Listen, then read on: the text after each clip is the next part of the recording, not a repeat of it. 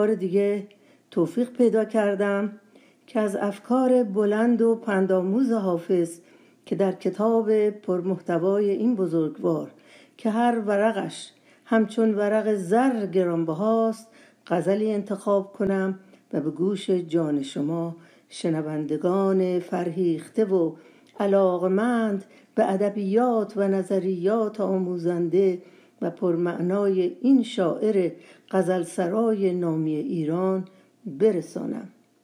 این برنامه که به کوشش و پایداری سرکار خانم دکتر یاسمین ایلیاوی اداره و ادامه داده می شود، من و سایر دست‌اندرکاران این رادیوی جدید را تشویق می کند که این کوشش و حرکت سازنده ایشان را ارج بنهیم و شاید بتوانیم سهمی در روشن کردن هرچه بیشتر اذهان هموطنان طرفدار فرهنگ پربار ایران عزیزمان را داشته باشیم. ناگفته نماند آگاهی ما از استقبال شنوندگان ما را تشویق می کند که در ادامه این راه و کار کردن هرچه بیشتر کوشا باشیم و منتظر دیدن هرچه بیشتر علامت‌های لایک زدن و دیدن برنامه‌ها را در فضای مجازی از طرف شما مشتاقان این راه فرهنگی و آموزشی و آگاهی هستیم.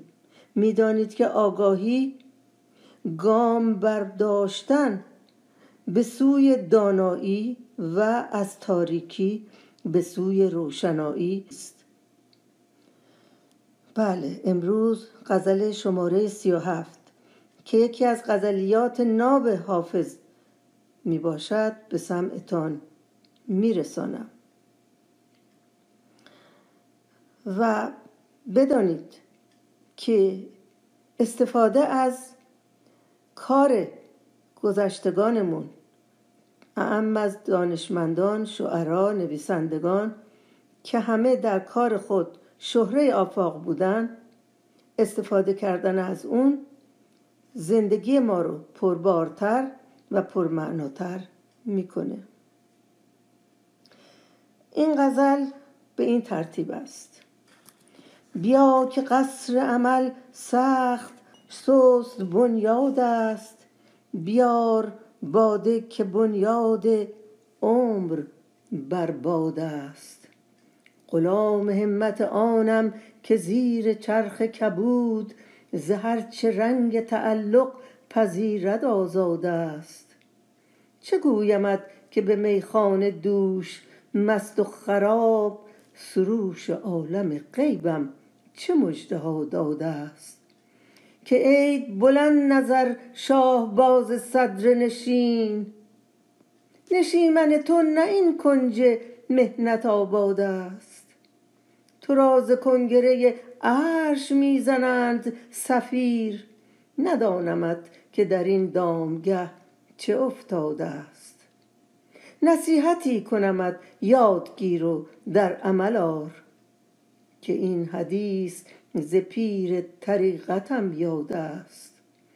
غم جهان مخور و پند من مبر از یاد، که این لطیفه عشقم ز رهروی یاد است.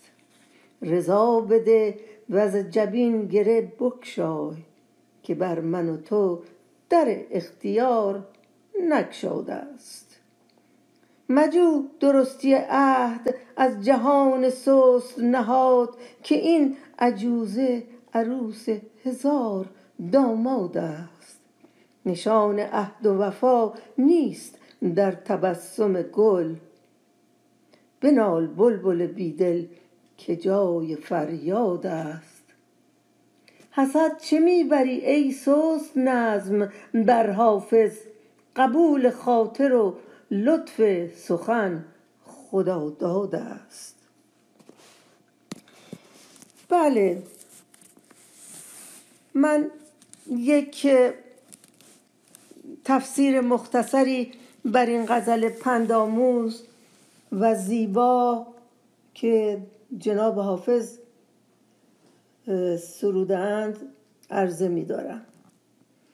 جناب حافظ با اینکه بسیار به دنیا خوشبین بوده و در عین حال هم عاشق، ولی همواره توصیه می‌فرماید که بر این دنیا و آنچه در آن می‌گذرد سخت دل نبند، بدان که همه گونه اتفاقات غیر منتظره خواهد افتاد که فکرش را هم نمی کردیم. از تعلق خاطر به آنچه که مورد علاقه ماست باید آزاد بود و شاهد جابجایی از گدایی به سلطنت و از سلطنت به مقامات پایین همواره در این چرخ گردون بوده ایم، به طوری که پیر طریقت آن که در جام معرفت فرجام زندگی را می‌بیند و به ما یادآوری می‌کند این است که به آنچه پیش می‌آید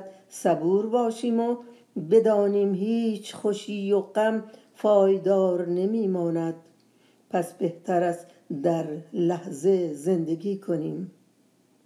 در جایی می‌گوید جایی که تخت و مسند جم می رود بر باد، گر غم خورین خوش نبود به که می خوریم.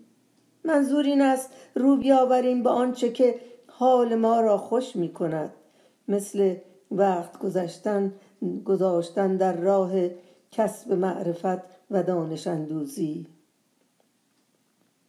رو آوردن به دشت و دمن، دیدن پهنای طبیعت و بهره بردن از هوای دلکش و صدای بلبل و بوی گلهای زیبای دشت و دمن. آری، این است آنچه که می توانیم با آن دلشاد باشیم، و الا چیزهایی که می آید و می رود نباید باعث دلخوشی باشد.